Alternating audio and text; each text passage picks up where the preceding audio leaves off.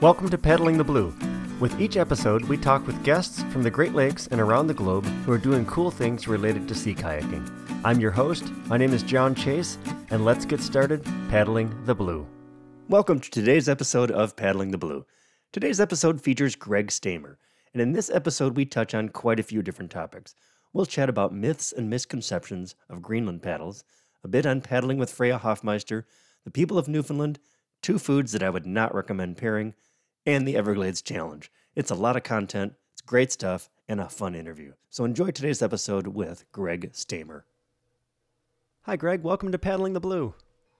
Thanks for having me, John. Yeah, you've got quite a paddling resume, quite a unique resume. So tell us a little bit about what got you started as a paddler. Well, you know, I've listened to a lot of your podcasts, and some of it starts out the same way. Um, I was a water baby. Uh, it turns out my mother had a deathly fear of water. Turns out she was raised in Kentucky, and one of her brothers held her under.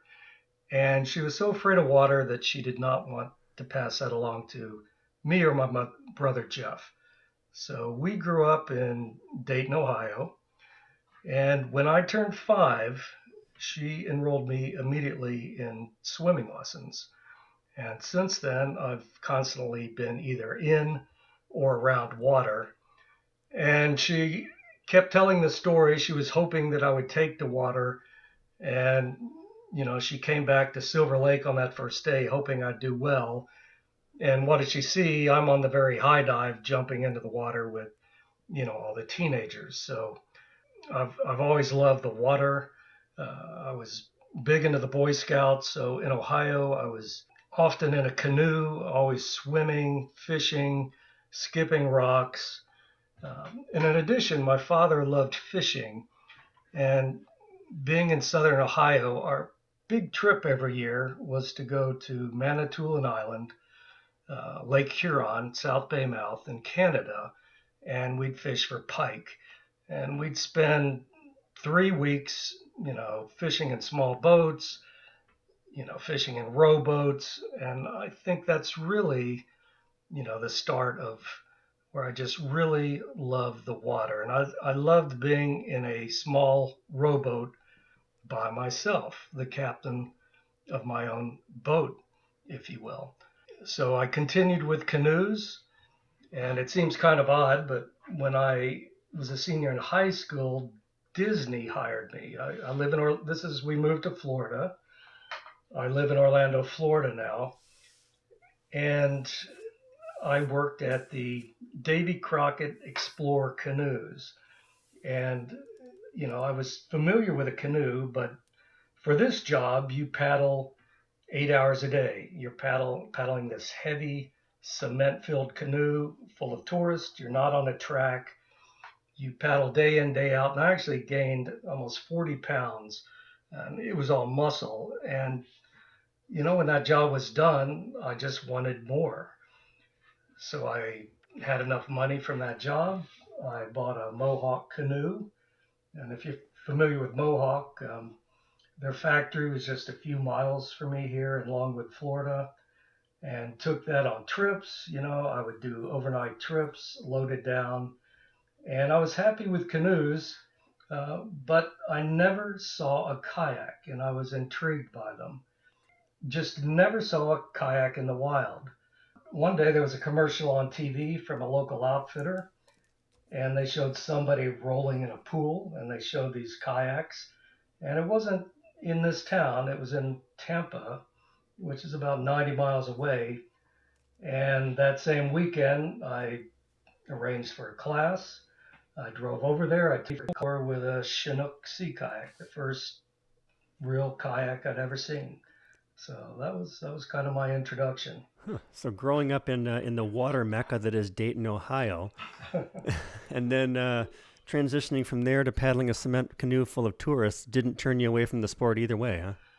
No, it, it got me more into it. And, uh, and once I got into kayaking, the, the first thing I really wanted to learn was how to roll because um, by this time, you know, I was certified scuba diver. I loved these trips. You know, there's beautiful coral reefs out there. And Derek Hutchinson was actually a factor in getting me started. I read his books, and it seems odd now, but I was in that outfitter store, and there's an old book of Derek Hutchinson, and he's surfing this wave, and it's only like a two foot wave. It looks like nothing to me now, but at the time, it's like, wow, I'd love to do that, but could I ever do that? And I met Derek. I took my basic proficiency with him. Um, uh, we became friends. But through all that, his books talked about paddling over reefs, rolling over, you know, seeing the reef from the kayak, rolling up. And that really intrigued me. So the very first thing I did was learned how to roll. Um, the only problem was there were no kayaking instructors. This is 1984. Um, I know that out in, say, Washington State, near Seattle, there probably would have been a lot going on. Uh, but back then, I wasn't even aware of Sea Kayaker magazine, so I found a book and I enlisted my father to help haul me out of the water, you know, when I didn't succeed. And from this book, I learned to roll. And um, to me, that was always one of the great things about kayaking. And the author of this book is uh, Lito Tejada Flores, Wildwater.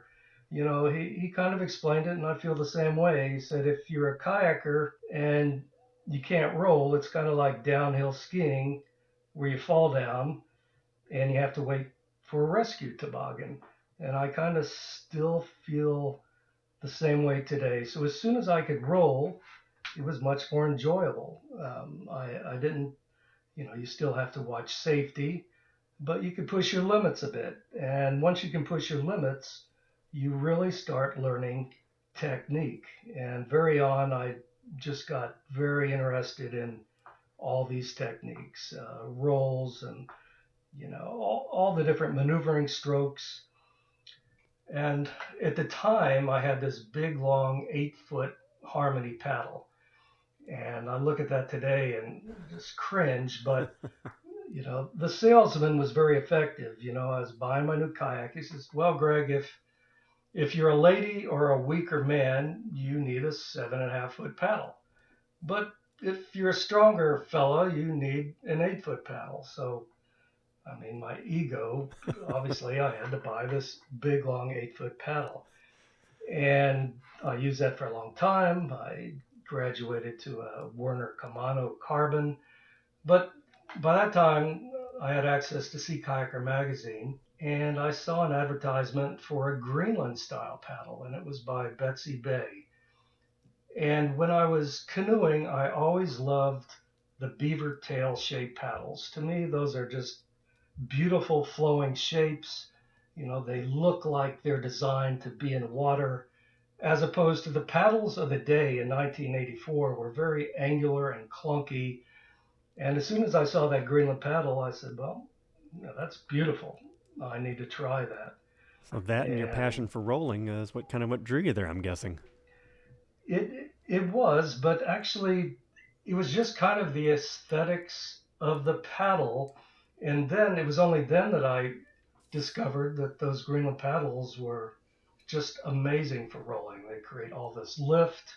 Uh, you can scull effortlessly on the surface. They have a lot of flotation, and I was hooked. And uh, and took off from there. All right. So then uh, you progressed on, and then you started an organization regarding uh, Greenland paddling, right? I did. In 2002, I founded Qajaq USA, and I'm glad to say it's still going strong. But uh, what happened? I got more and more interested in Greenland style paddling. Unfortunately, again, there was nobody who could teach you this. And what happened was there was a kayak historian named John Heath, and he and I became great friends. And he wrote in Sea Kayaker magazine stories of the Greenland paddle and Greenland techniques. And I think it was oh, around 1985 or six, he created a video called Greenlanders at Kodiak. And it showed a Greenlander rolling in a pool in Alaska doing these maneuvers that just seemed impossible at the time. For example, he would sit on the surface, he would put the paddle under his kayak, capsize, and come up just by sculling, leaving the paddle under the kayak. And why that was so amazing to me is that I had started to study the history, and I even have a book by David Crantz. Uh, it's from 1767, and it describes these maneuvers. And a lot of people talked about him and said, no, that's impossible. Uh, he got it wrong. But this was really eye opening. Here was the first time the Western world was seeing a lot of these techniques.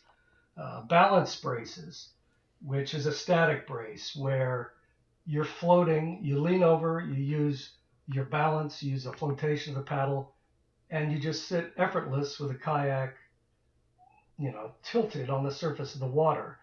And that was so alien to anything that was being taught at the time that it was just amazing.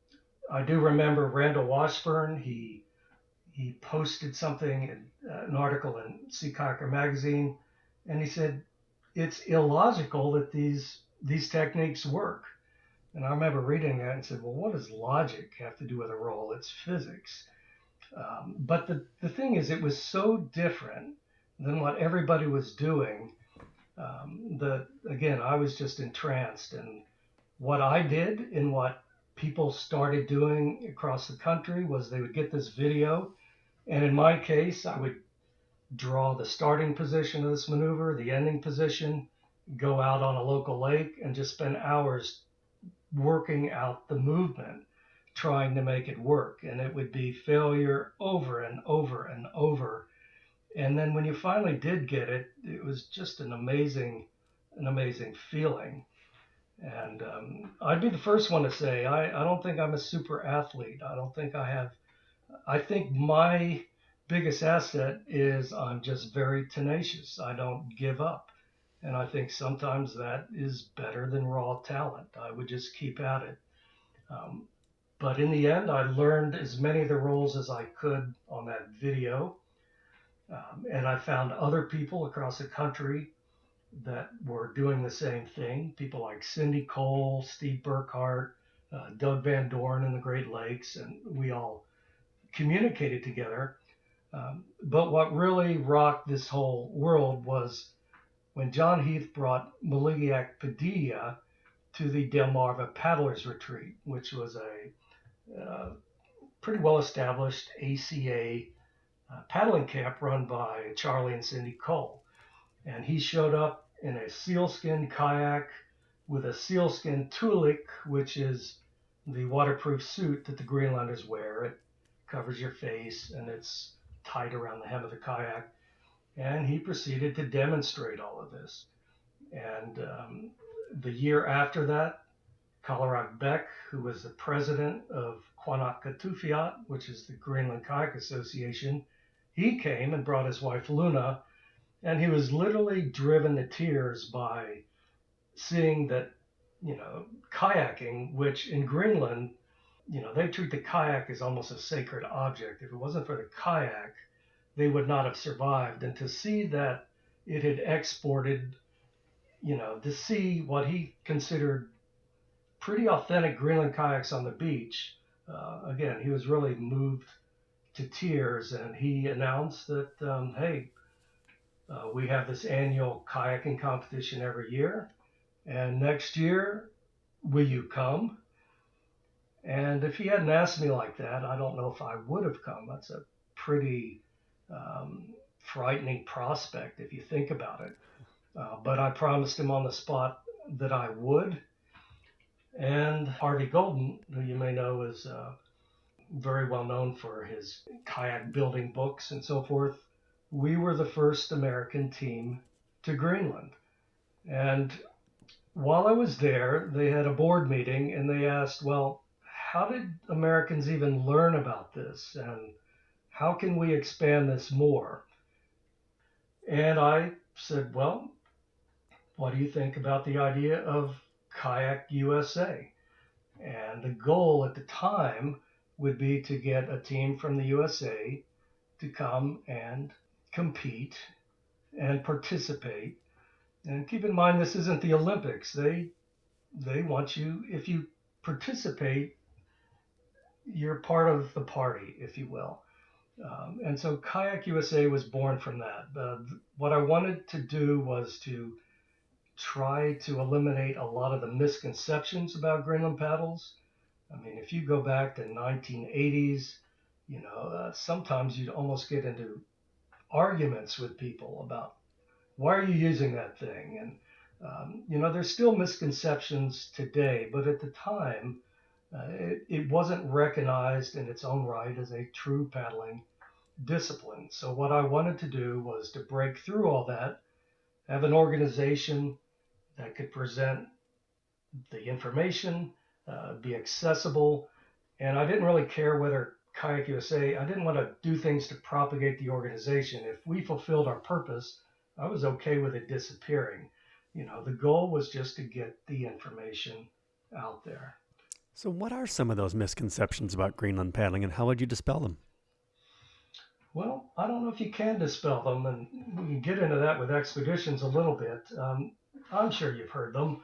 Oh, look, Fred showed up with a Greenland paddle. Oh my God, he's going to be slower than ever now. Uh, I don't know if I want to wait. You know, that kind of thing. Or, you know, even some very well known coaches, and I think they did it kind of tongue in cheek, being Scottish, uh, wrote something like, well, Greenland paddles are good for a wee bit of fun, but they're not really good for serious sea work. Uh, that one caused a big roar in the Greenland community. And, you know, I've taught in Wales, and, you know, a lot of these famous organizers have Greenland paddles hanging over their thresholds, you know, above their doors, and but they don't really view them as efficient modern tools. And when I started paddling with a Greenland paddle, I was amazed at how well it worked as compared to, say, an eight foot long Harmony paddle or a big eight foot long San Juan Werner. Now, those paddles weren't horrible in their own right, but the Greenland paddle is sized to fit you. And not only is it sized to fit you, it's sized to fit you and your kayak. So uh, there was a there's a term in Greenland, uh, I can't really pronounce it, but a paddle and a kayak are considered, it translates to dancing partners. If you build a new kayak it's a little wider, then you get a new paddle. I mean, they're that closely related. Um, the paddle fits you, you know, you can extend your hand on it to any point that you want, so you get leverage. It's shaped like a glider wing, you get a lot of lift, very easy to roll surprisingly good forward stroke speed. You know, my speed with a Greenland paddle is identical to what I get with a spoon blade. Uh, wing paddle, I do get a little more speed, but then I lose all these blended strokes I can't do, you know, my hanging draws and a lot of other things. And the Greenland paddle rolls so well. So I was teaching in Wales and we were, we were out, you know, you, you go through the tidal races, which is a load of fun. A lot of people didn't think the Greenland paddle would even get me through the tidal races. Of course, it was no problem. The great thing about a Greenland paddle is that it's very neutral. And I know that doesn't sound very sexy, but you get the wind blowing 30 miles an hour. Now let's raise it to 40. It does not try to spin in your hands.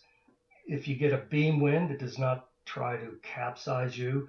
Uh, it is a very seaworthy paddle that the rougher it gets, uh, the better it does.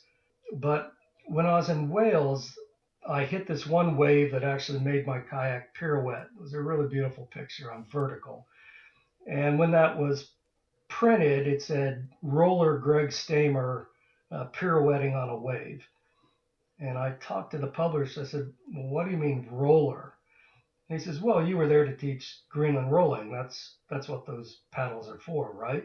And that's what you do, right?" And I said, "Well, yeah, I love to roll, but I'm a kayaker. I want to do expeditions someday. These these paddles aren't just for tricks." And he said, "Oh, well, you know, I thought they were just for rolling," is what this fellow said. And I had always wanted to do expeditions, but that really lit a fire under me that um, you know, maybe if I did a few expeditions and maybe if even broke the speed record using a Greenland paddle, maybe they would get some respect, if you will. And you know, we can talk about the expeditions that I did, but actually uh, did a few major expeditions, broke the speed records, and the misconceptions still didn't go away. They would say, well, the paddle really isn't that great, but you know, Greg's just a good paddler, so you you really couldn't win. And ultimately, I decided, well, you know, it's pretty hard to change opinions. Um, I decided not to actively try. Uh, so from then on, I just did the paddling that I loved. I continued to teach Greenland paddling and wing paddling and just try to change minds by example um, because I think that's about the only thing you can do. So let's talk a little bit about that. Uh, let's talk about some of the expeditions. And you've got several ma- major expeditions under your belt. Um, I know you and Freya Hoffmeister circumnavigated Iceland in record time, and you did a solo circumnavigation of Newfoundland also in record time. Now, out of curiosity, both of those, uh, let's put it out for the world. Did you use a Greenland paddle on both of those? Uh, yes, I did. All right, there we go. So it worked. Um, and I'd, I'd love to talk all day on, on you know both of the expeditions, but we have to limit the fun somewhere. So I'm going to pick Newfoundland, and we'll talk in more detail on that. But first, I've got just one question about Iceland. You paddled that with Freya. What was it like paddling that trip with Freya? At the time, um, you know, Freya and I were an item, and we had thought we had found adventure partners in each other, and we had. Uh, but our relationship was starting to fray. So this trip was kind of, we were hoping it would pull us together again. In the end, it didn't. The, you know, the challenges of an expedition are pretty hard on a relationship. Um, I would actually recommend if anybody out there listening, if your potential partner is a kayaker, go on a big trip, and if you survive it, you're probably pretty compatible. It's a pretty good litmus test. Uh, but unfortunately, the, the strains of the trip um, did not draw us together. So instead of cooperating, we became more like competitors.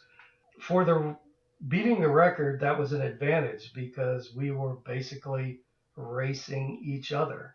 You know, we would stop every hour for a five minute break, and the turned into the goal was to be ahead of the other one at that break. So for setting a record, it was good.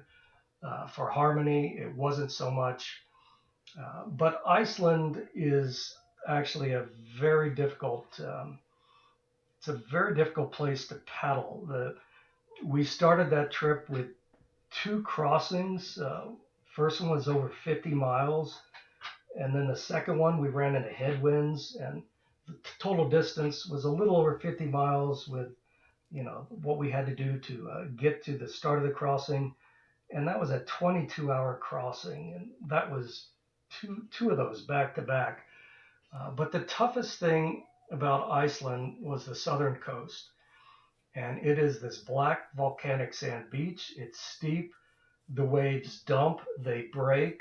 They've broken kayaks. They've broken the dreams of some other people that have tried to do this trip.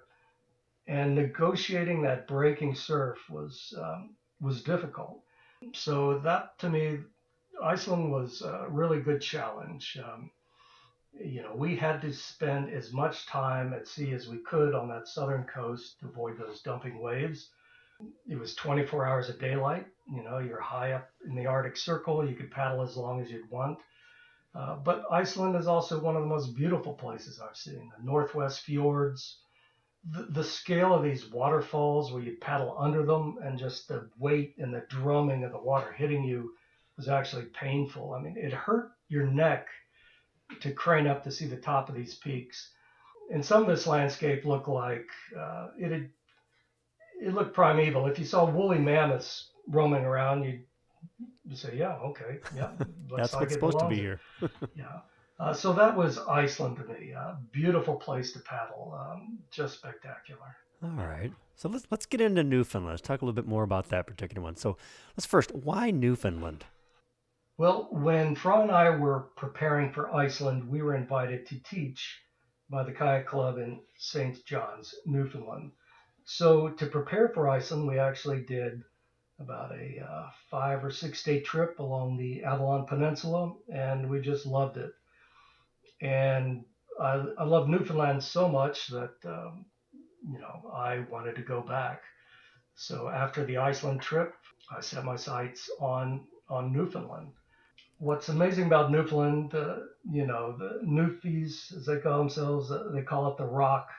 It is just this amazing place. Uh, you see puffins, you see millions of seabirds, uh, seals, um, icebergs. When you start the trip, you are paddling down Iceberg Alley, which is where the Titanic got hit.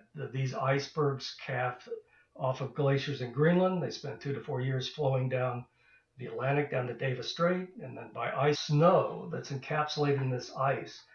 So the uh, first day uh, I did a test paddle there, the local club took me to paddle near an iceberg. And you do need to be careful about that. They roll very unpredictably. Uh, they have killed people. Um, but we chipped off this little bit of iceberg and it fizzles. It, all the air escaping, this air that's been there for thousands of years. And I said, So what are we going to do with this? And they said, You'll see. And uh, that ice went back and ended up being in a few cocktails. That was kind of the local uh, tradition. Um, but, you know, every day now, if I paddle near an iceberg, you'll just hear it fizz. You know, you realize this is a time capsule. This is snow that fell 2,000 years ago and um, just spectacular. All right. So how long? So yeah, how long was that trip? Uh, that one was it was about it was over a thousand miles. It was 1,300 miles, and I did it in 44 days.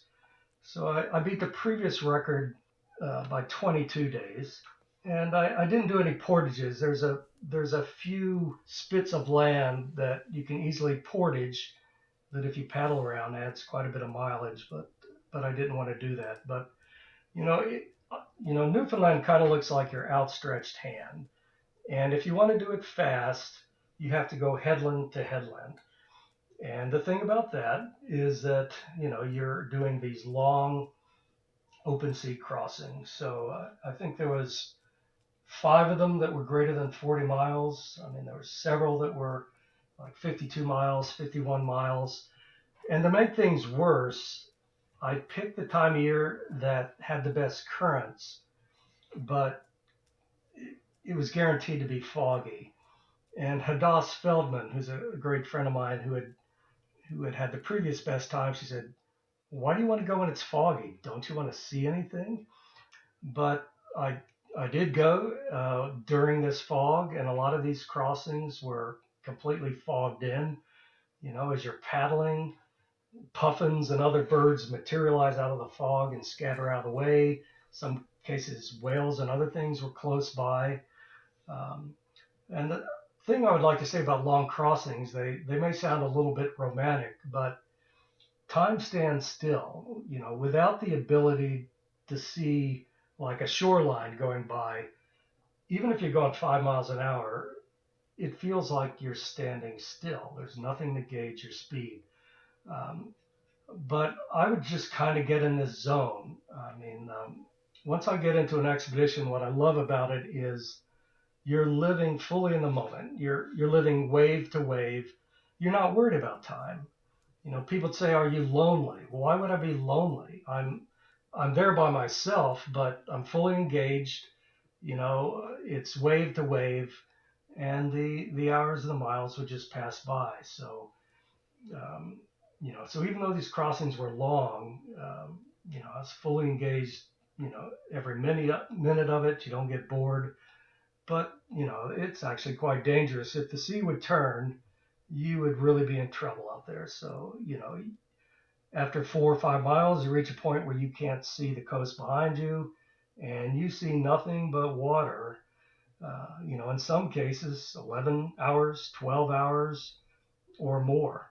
So it's really a commitment when you you set out on one of these crossings. Yeah, I read one of your uh, one of those huge crossings was 84k. Yeah, yeah, for sure. Yeah, so I mean that's how long does it take to do an 84k crossing? It depends, you know. Some of these you'd be done in 12 hours. It just depends on headwinds and the conditions. Uh, the the worst crossing I ever did was the one I mentioned with Freya. where we halfway across we got hit with this huge headwind. It's blowing about 25, 30, and it took 22 hours to to finish this crossing. And when you you get to shore, you know, you drag that boat up and you're just stumbling. Um, uh, definitely take a rest day. Uh, but what I learned is that you know you have a lot more reserve in you than you think. You know, you reach a point where you say I can't go any further, but if you have to go further, you can. Now I wouldn't rely on that, but um, we all have a reserve that that we can tap into. So when you did that, uh, did you do counterclockwise, clockwise? What was your direction? For whatever reason, all of the British style symposiums were always clockwise. Um, and I wasn't sold on that, but you know, in the case of Newfoundland, that was the best way to take advantage of the prevailing current. So that's why I went clockwise. Unfortunately, it meant I would get a lot of fog. Uh, but by the time I reached the northern tip of Newfoundland, which is right by Labrador, the snow would be melted. And some previous groups actually had to wait for the snow to thaw. So looked at a lot of weather data, talked to a lot of people that uh, live there and have done similar trips. And so the direction and time of the year was just to take the most advantage of the currents and the weather. So aside from those uh, those huge crossings, what were the biggest challenges? That's a good question. Uh, for a solo paddler, the biggest issue is how to handle your boat on shore because you don't have anybody to help lift and drag this boat. And, you know, these expedition kayaks weigh about 65 pounds to begin with, and they have to because these kayaks need to be tough enough that if there's a surf running, that you can run it up on top of rocks with a full load. Uh, the problem is you have 65 pounds of kayak, and then you have 30, 40 pounds of gear. You also have water. That's a lot of weight. So I would say that's the biggest challenge, and you can do it. There's several ways you can handle that. What was wonderful about Newfoundland was that the rocks there are often these big round boulders, and that is much better than sand. You know, you land on a sand beach, and that kayak is not going anywhere. Um, you can't pull it. You know, you have to unload it in IKEA bags and drag it half a mile upshore. You know, the gear and then the kayak. Uh, with the boulders that you had in Newfoundland, you could just take that kayak and just pull it over those boulders like they were ball bearings. The uh, you know the kayak took a beating, but you know in the end, all it took was some touches up to chine strips and keel strips, and it it was done. So you know the main challenge is is handling the kayak. The other thing, when I did that trip, that was 2008 there was no Google Earth. Uh, I didn't have any support team. So I had these paper maps. And the most memorable night that I had, I was paddling 51 miles. It was across White Bay, and this is the Great Northern Peninsula where I'm heading south. And I picked this beach that on my chart sounded wonderful. It, it said something like Sandy Beach. Uh, you know, it had this beautiful idyllic name. Uh, but I didn't have anybody to scout it for me. I couldn't look at it on Google Earth. And after this long crossing, and if you've done a long crossing, by the end of it, you know, you have to pee, you have to stretch your legs, you're hurting, you just want to walk, you know, you're really in, you're, you're suffering a bit. And so I get to this beach that had this idyllic name, and it was about 10 feet of sheer black cliff. There was no place to get out. And here I kept thinking, I'm almost there. I'm almost done. I'll be able to stretch my legs. And you have to keep going. There is no option. I didn't know whether it was best to go right or left. I looked at my chart and said, well, there's a town to the right that's taking me backwards, but that's the best bet. And I didn't think I could paddle another stroke, but I was able to do that seven or eight miles to get into that harbor and and rest and and that's probably was the toughest night. So the best parts, um, the best parts of trips often come down to the people. So tell us about the people that you met along the way. Yeah, if you get a chance to go to Newfoundland, uh, I definitely recommend it. You know, that trip, you know, it sounds trite, uh, but it actually did really restore my faith in people. Uh, the people of Newfoundland were so generous that I felt guilty. You know, I would show up to shore, and then here would be somebody, you know, walking down. You know, he wouldn't even look at me directly, He'd look at you sideways, have his hand in his pockets, and he'd come and say, "Hey, bye, where are you coming from? Where are you going?" And that's a common way of greeting in Newfoundland, bye. Uh, and I said, "Well, I'm paddling around the island," and he says, "Oh, really?" And you know, more often than not, that kayak would be loaded in a pickup truck, and I'd be getting a cod dinner or a full dinner, and I'd be telling my stories of the trip, and uh, you know, it, it was it was really wonderful. And you know, I received some criticism about that. I said, well, weren't you taking advantage of those people? I said, well, you know, I didn't ask for any of that, and you know, I still keep in touch with a lot of those people but you know, at some point, I avoided some towns because it's like, well, if I go into town, I almost didn't want to bother anybody with that. So you know, it's kind of a double-edged sword. But um, you know, I guess being a seafaring, you know, the, the Greenlanders, I'm sorry, the, the Newfoundlanders, you know, the fishermen and everywhere you go, the fishing boats or they're related to somebody that used to fish for cod and dry cod. The, you you appear on the horizon and you appear on the beach. I think you're pretty disarming in a kayak. You know, you obviously you're not gonna take something and paddle away. So I think people are very open. You're you know you're so exposed and you're at the mercy of the sea that uh, I think people you know they take sympathy on you, uh, whether that's warranted or not. But the Newfoundlanders were just amazing. Let me, let me give you a few stories you know, this this one family took me in and he was saying, well, you know, how's the kayak doing? I said, well, the day hatch is leaking. You know, eventually I'm going to have to get some caulk and fix it because the day hatch is where, you know, ideally you're storing your satellite phone, your electronics. That's the last thing that you want to get wet. And unfortunately, I popped that hatch open at the end of the day and it was half full of water. So I had to dry bag everything. It added a lot of weight. That weight slowed you down. And so the, this one fellow who brought me in, you know, his wife was fixing me breakfast, and I, you know, I asked where he was, and he says, "Oh, he got up at 4:30 to drive to the nearest uh, town to get you the caulk, and he would not take payment for it." And you know, just things like that uh, happened happened more than once and in some cases, I felt good about giving back. Um, as I was finishing the Great Northern Peninsula, uh, the weather got bad. I, I wasn't going to be able to push into the night. So I pushed into this little town, into this beautiful little rock harbor. And again, somebody saw me land and invited me in.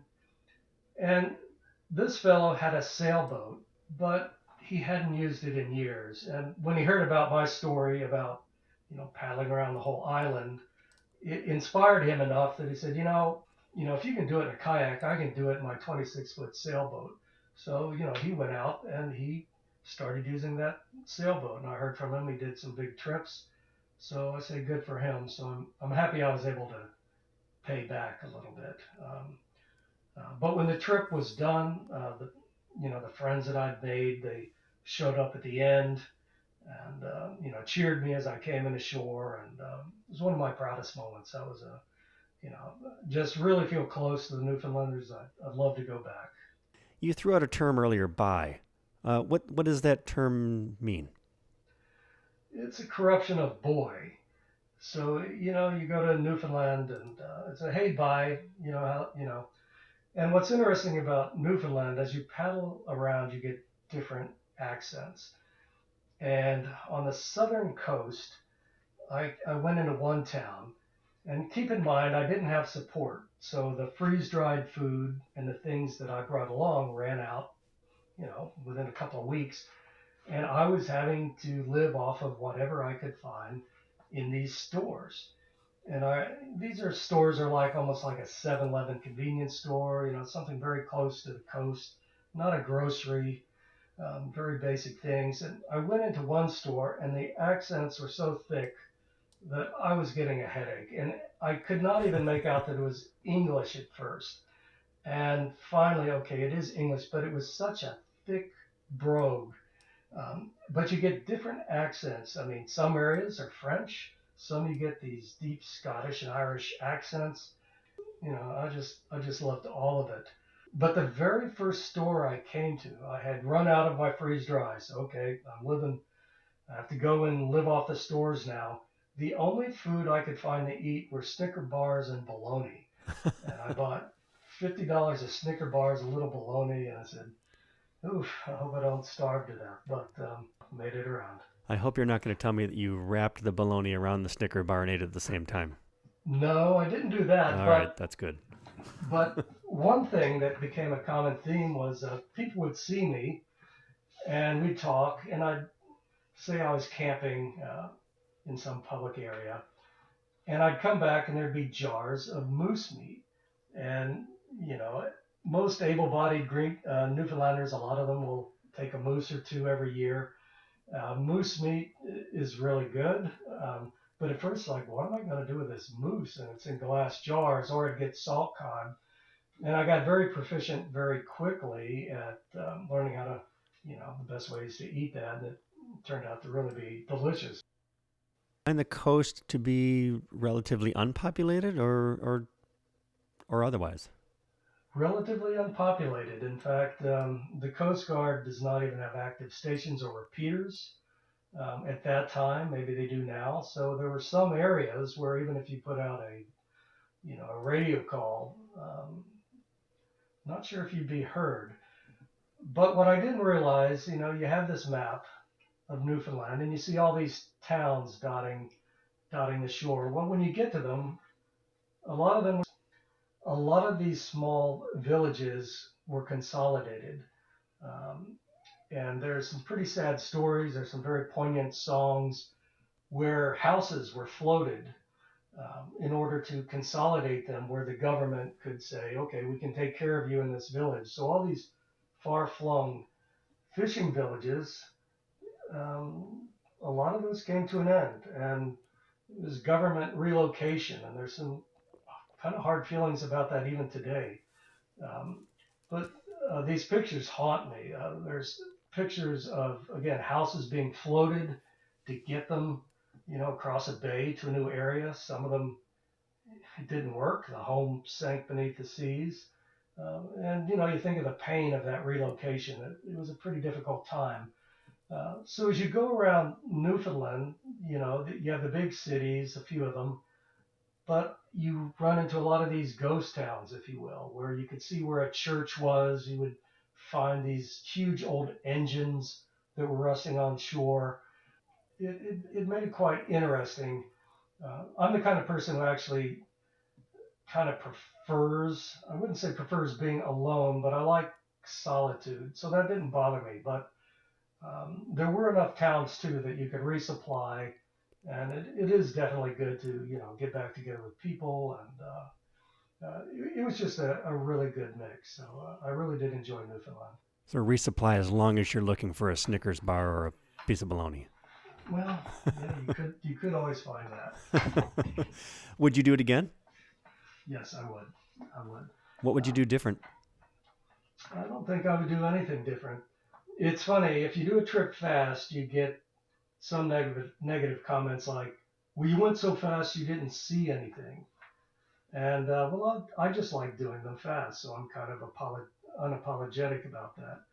Um, you know, a trip to do would be great to do a very slow trip where you you do every inch of coastline. So instead of making these big crossings, you know, you do follow the coast, go to every village, but, you know, for the people who say you go too fast, you don't see anything, well, if I'm going fast, I might be going four and a half or five miles an hour. So, you know, it's not like I'm in a jet boat going 60 miles an hour not seeing anything. What that usually means is you're not exploring all the towns along the way. And uh, I love to see towns, but, you know, I love being out like the headlands. That's where all the you know the energy and the focus of the sea and wind. Uh, you see whales. That's where you see all these dolphins. Uh, so if I did it again, maybe I would do it to where I did see all the towns and just did it as slow as possible. Uh, I don't know, but uh, you know, it's just in the doing. And if you have enough time, you just just go with the flow. You go fast when you want, go slow when you want. Uh, you know, that's what I would like because for these trips, I I had a deadline. So I think it would be great if you had no deadline at all and you just move at the pace that you want. Do you have a favorite wildlife encounter from that trip? I had a few. I had this this humpback whale that came within 15 feet of me, and he rolled, showed me his eye, just thumping his flukes on the waves, and you know I was sitting there spellbound. And finally, I take my camera. I got to take a picture of this. Click a picture, and it goes memory card full. And then I'm trying to delete all these pictures I don't want, and by the time I did, the whale was gone. So I wish I just sat there and enjoyed the moment with him instead of trying to capture it on film. Um, but that was a north coast of Newfoundland. That's, you would start to recognize them. You're paddling in the fog and you hear, you know, these whales breathing. If you haven't paddled with whales and they're very close, like, I mean, less than 100 feet, you realize that this is a whole room full of air going beneath the water. If you're that close, you can just hear it. And this one whale uh, may have been sick, sounded like, I guess he had something like emphysema. You could hear him wheeze as he breathed, and you hear this, and but you could you could just sense the volume of air going, you know, a whole house full of air. And I heard that whale for a long time, and um, unusual encounter, but for some reason that touched me. Um, and then something that was very bizarre was that on the north end, ran into these dolphins, these groups of dolphins that would almost like they were at marine land. One would flip and jump and smack the water. The next would go, the next would go, the next would go, the next would go. So it was flip, bam, bam, bam, bam, bam, bam, bam. And then it would repeat. And it was just the most amazing thing. And it's like, why are they doing this? I guess they're doing it for fun, or is it some way to fish? Uh, but you know, you didn't feel alone out there. You had these whales, you had these dolphins. Uh, it's really quite amazing. Sounds like an amazing trip. Yes, yeah, it was. Yeah. So you're equally at home with a Greenland paddle as well as a wing paddle. You've you've talked a little bit about both. So how did you make the transition from Greenland paddling to paddling for speed with a with a wing? Well, after I did these expeditions, I actually had to quit my job of 20 years. I, you know, if you want to go around Iceland, you want to go around Newfoundland, you need you need a month off. You may need you probably need to take two months off because you don't know how long it'll be to get there. And in my case, my employer said no. Uh, I had been working with them for 20 years, but they said, "Hey, we would not pay you what we do and put you in the position we do for you to take off for a month." And I said, "Well, I need this for my sanity. Um, you know, I um, I I like the money, but I felt like I really need. I had this big wanderlust. I needed to do these trips while I could, and I didn't know if I could do them when I was 60 or 70. Uh, and I'm very, you know, once after I did that trip, I did go back to work, and now it's like, well, okay, how can I get that same feeling of an expedition without taking a month off? And that's when I started doing ultra endurance races, like, for example, uh, some of your listeners may know about water tribe races. They used to have some races up in the Great Lakes. Uh, the one that I do is the Everglades Challenge. It goes from Tampa to Key Largo. So for me, what I wanted was how can I do something that feels like an expedition, but I don't have to take two months off? I don't have to quit my job or get a leave of absence because obviously that's uh, not an easy thing to do. Um, and in the process, you know, these these ultra endurance challenges, they're like an expedition, but instead of using the heaviest, you know, most durable gear, you know, you're not using a 65 pound British sea kayak anymore. Now you may be using like an Epic 18X. It weighs 30 pounds. It would be destroyed if you ran it up on rocks like you would that heavy kayak. Uh, so you look for different things. You're going for speed. On an expedition, I'd try to do 30 or 40 miles. On these Everglades Challenge races, I've done, say, well over 100 miles. I try to do at least 85 miles a day. Um, and so looking for more speed, I, I got into, well, let me try out a wing. Um, I never, you know, I felt uncomfortable being put into pegs like you're a roller, you're a Greenland paddler. Um, so, you know, I teach Greenland paddling and now I teach wing paddling too, but I felt how can you really contrast a Greenland paddle with a wing paddle or a spoon if you're not really good with a wing? Um, so, you know, I took a lot of classes on wings. I made friends and took classes with, you know, the likes of Oscar Chalupsky, Sean Rice, uh, Hank McGregor, and more. And in all of these classes, though, I had decided I'm going to use both a wing and a Greenland paddle. So my wing paddle was unfeathered, and I was the only one I ever saw using it unfeathered.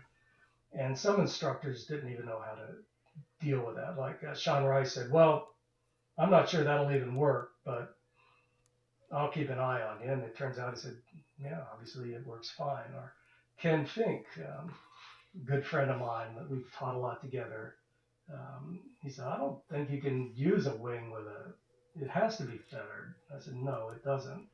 So there, you know, I had to deal with that kind of thing. It was actually Hank McGregor that said, no, unfeathered is actually better.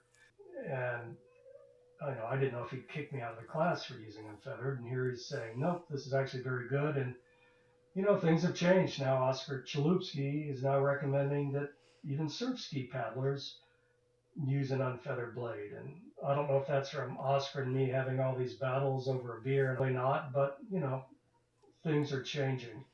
Um, but the point is, the fundamentals of a Greenland paddle and a wing paddle, believe it or not, are actually almost identical. If there's different things about a Greenland paddle I won't get into, but as long as you rotate, plant the blade, and use your legs and rotate using big muscles, your paddle doesn't come straight back along the kayak. It moves out in a V because that's the shape it makes as you rotate from the torso. Exact, exact same thing for wing paddle. So it might sound odd, but to me, a wing paddle and a Greenland paddle feel very, very similar. And why that may surprise people, if you're really good with a Greenland paddle, when you plant that blade, it doesn't slip it feels like it's stuck in mud. If the blade is slipping all over the place and you feel like you're not getting any traction, let's say, uh, your technique needs work.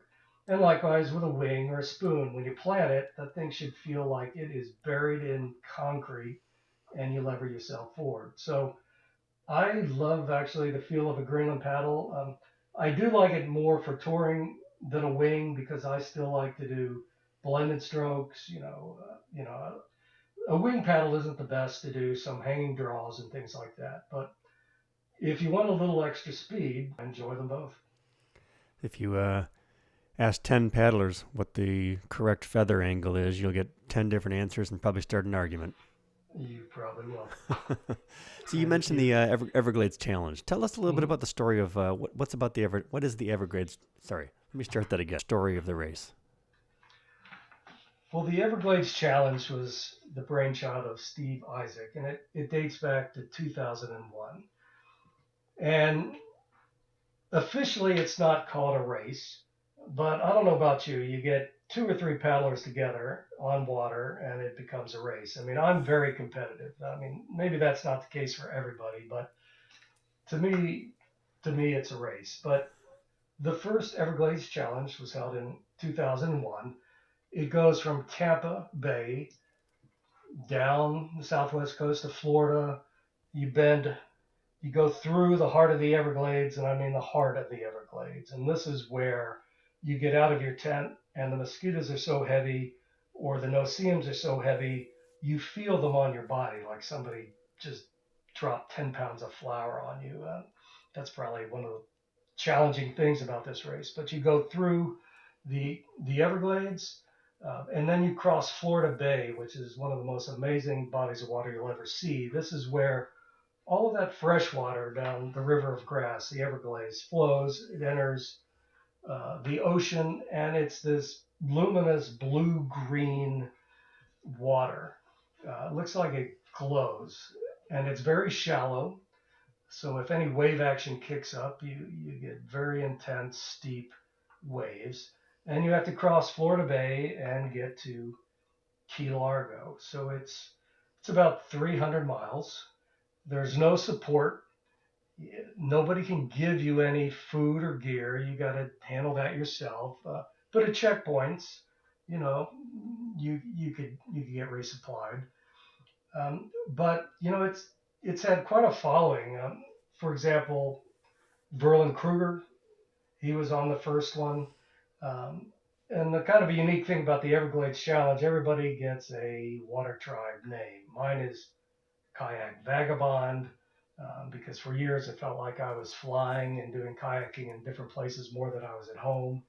Uh, Verlen's, you know, name was Rivermaster, but some real legends, you know, Verlen, Bob Bradford, who has the two-man solo Mississippi uh, record, you know, he's been on these. He's Night Navigator um, you know, Meade Gougeon of, you know, West uh, Epoxy.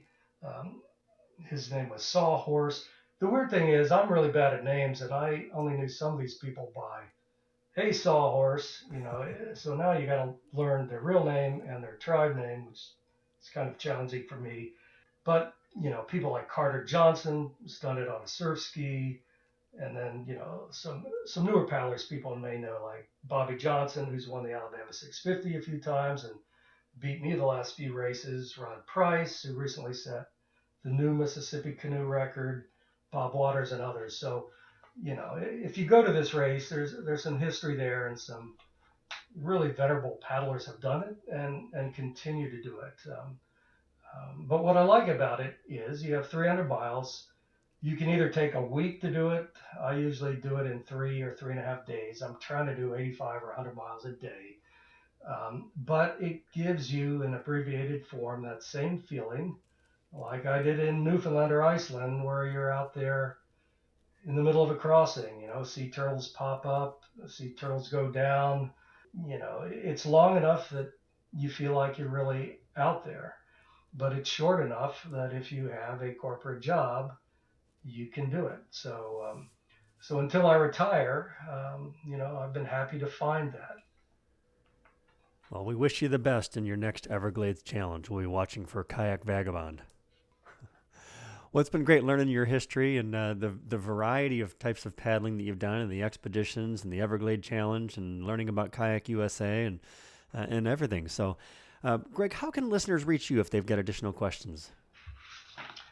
No, I'm, I'm really happy to help anybody if they have any questions. If you go to my website, gregstamer.com, that's G R E G S T A M E R. I do that website. I don't update it very much anymore. I primarily, uh, you know, contact people on Facebook. So if you're a Facebook person and you send me a friend request, I will most certainly uh, answer that and we can chat there otherwise, yeah, have any questions, comments, uh, I'd love to hear from any listeners. Excellent. Well, we'll get connections uh, to those those things, your Facebook page and your website, out on our uh, show show notes, so folks can make those connections as well. So again, I appreciate it. I do have one final question for you, and that's a question that we ask of all of our guests, and uh, that question is: Who else would you like to hear as a future guest on Paddling the Blue? You know, I put a lot of thought into that, and uh, paddled with a lot of people and my choice would be Michael Gray. Um, Michael Gray is a good friend of mine. He has the uncanny ability of showing up no matter where I am. If I'm in Isle Royale, he may pop up. If you're in Greenland, he may pop up. You know, in Florida, when I finish the Everglades Challenge, he's there. So I don't know how he does it, but he seems to be everywhere at once. And I'm a minimalist. I'm I'm happy taking a freeze dried meal or you know, I may have made it sound bad, but those Snicker bars and that bologna was okay for me. But what I really respect about Michael is when he goes on these trips, he, he really, you know, he cooks and he really eats well. And, um, you know, I don't mind eating well. I just don't want to do it. So I, I admire him for that and for, for all the knowledge that he has. Well, I've, uh, I've actually had the opportunity to paddle with Michael and, uh, uh, worked with him a couple times, so uh, we'll certainly make the connection with him again here and, and get him on the show and learn some of that uh, that cooking prowess that he's got. well, again, Greg, thank you very much for the opportunity to talk and to learn from you and learn your history. It's been fantastic, and like I said to everybody, we'll uh, be watching for you in the next Everglades Challenge. We'll get links to all of your information in the show notes so folks can connect with you from there. And uh, we again appreciate your time. I really appreciate it, John. Thank you very much. If you want to be a stronger and more efficient paddler, Power to the Paddle is packed with fitness guidance and complete descriptions, along with photos of more than 50 exercises to improve your abilities and enjoy your time on the water. The concept and exercises in this book have helped me become a better paddler, and they can make a difference for you too.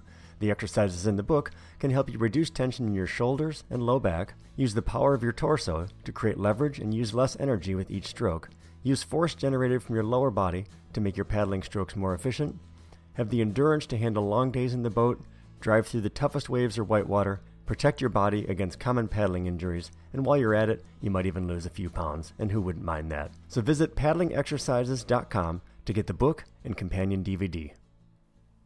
Well, I hope you learned a few things about Greenland paddling. I know I did today.